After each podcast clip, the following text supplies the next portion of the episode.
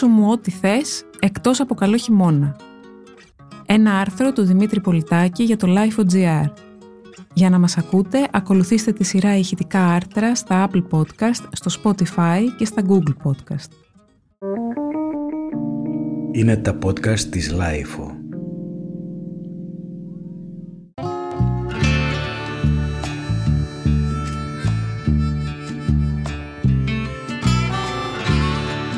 Παρά το τελετουργικό απολογισμών, αποφάσεων και ξεκινημάτων που υποτίθεται ότι συνοδεύει το hangover της πρωτοχρονιάς, έχω την αίσθηση ότι ο περισσότερος κόσμος δεν μπαίνει σε αυτή τη διαδικασία στην αρχή του έτους, αλλά στο τέλος του καλοκαιριού, όταν ενδυναμωμένος υποτίθεται από τις μέρες της άδειας και του ελεύθερου χρόνου, εμφανίζεται πιο αποφασισμένος από ποτέ μέσα στη χρονιά να αλλάξει την προοπτική του και τη μοίρα του, να κάνει μια νέα αρχή, να θέσει νέους στόχους, να πάρει τη ζωή του στα χέρια του και ούτω καθεξής.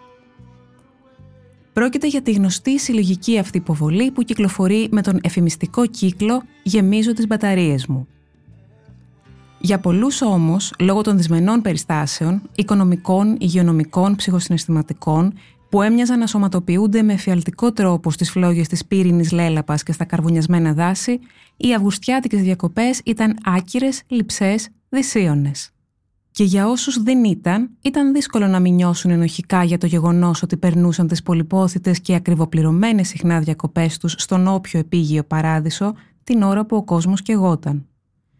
Εσείς, Μάρτης, πού βρισκόσασταν την ώρα που μένονταν ανεξέλεγκτες οι φωτιές; Να σας πω, κύριε Πρόεδρε, βρισκόμουν διούχος σε ένα νησί, μακριά από τις φλόγες, φρόντιζα όμως να ενημερώνομαι τακτικά για τις εξελίξεις από το κινητό μου εκτός από κάτι μακρινές παραλίες που δεν είχε καθόλου σήμα. Ακόμα και εκεί όμως, στον παράδεισο, ειδικά εκείνες τις πρώτες μέρες, η ατμόσφαιρα ήταν βαριά, η κάψα πνιγυρή, η θάλασσα χλιαρή και ο ορίζοντας στολός και δυσίωνος. Αναπόφευκτα σε απασχολούσε και σε επηρέαζε η πύρινη τραγωδία, συγχρόνως όμως επιθυμούσε πάση θυσία τη χαλάρωση, την ανεμελιά, τη λύθη. Ιδού η ψυχική σύγκρουση που βίασαν πολλοί.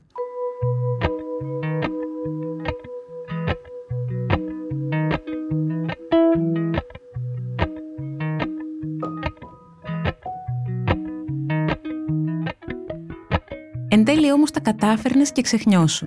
Όσο και αν σκιάζεται από τις εκάστοτε περιστάσεις, ο χρόνος των διακοπών παραμένει ψυχαναγκαστικά υπερπολίτιμος. Εύκολα καταλήγεις να πείσεις τον εαυτό σου πως η δυστυχία των άλλων ανήκει στους άλλους, ακόμα και αν πρόκειται για οικία πρόσωπα που πήγε η ψυχή τους στην κόλαση μέχρι να βεβαιωθούν ότι τελικά δεν κάει και το σπίτι τους. Έτσι κι αλλιώς, οι παραθεριστές του Αυγούστου είναι εξασκημένοι στην τέχνη της ψευδέστησης Έχεις μάθει να μην σε νοιάζει ούτε η αφόρητη ώρες-ώρες πολυκοσμία, ούτε η μικροφωνική κακοφωνία, ούτε το σέρβις που έχει καταρρεύσει, ούτε οι τιμές που έχουν ξεφύγει πέρα από κάθε έλεγχο, ούτε το άνοιξε κλείσε των μαγαζιών εξαιτίας κάποιου κρούσματος ανάμεσα στο προσωπικό, όπως συνέβαινε φέτος με ρυθμούς ρουτίνας, ακόμα και σε μικρούς προορισμούς.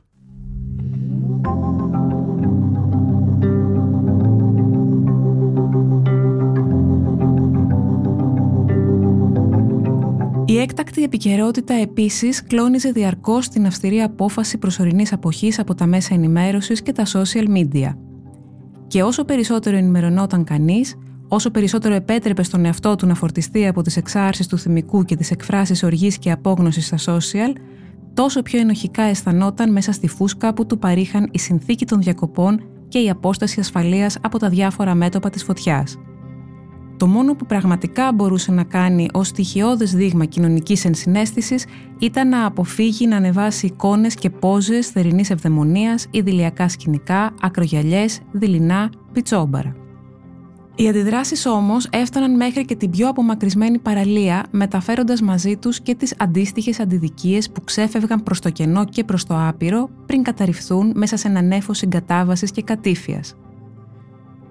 Και τώρα που σιγά σιγά επιστρέψαμε στο Μαντρί, μετρηθήκαμε, ζυγιστήκαμε και βρεθήκαμε λυπείς. Από κουράγια, ενέργεια, μπαταρίες γενικώς.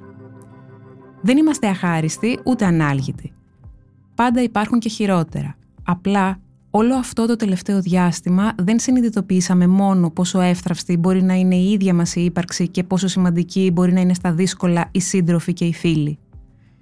Συνειδητοποιήσαμε τελικά πως δεν ήταν και τόσο σπουδαία η ζωή μας πριν από την πανδημική συνθήκη και πως δεν μας την έκλεψαν σκοτεινοί κύκλοι τον τελευταίο 1,5 χρόνο. Κλεμμένη ήταν σε μεγάλο βαθμό από πριν. Τώρα πια όμως ο χρόνος και η υπομονή μοιάζουν να έχουν στερέψει δραματικά και οι προτεραιότητες πιο ξεκάθαρες και πιο επίγουσες από κάθε άλλη φορά.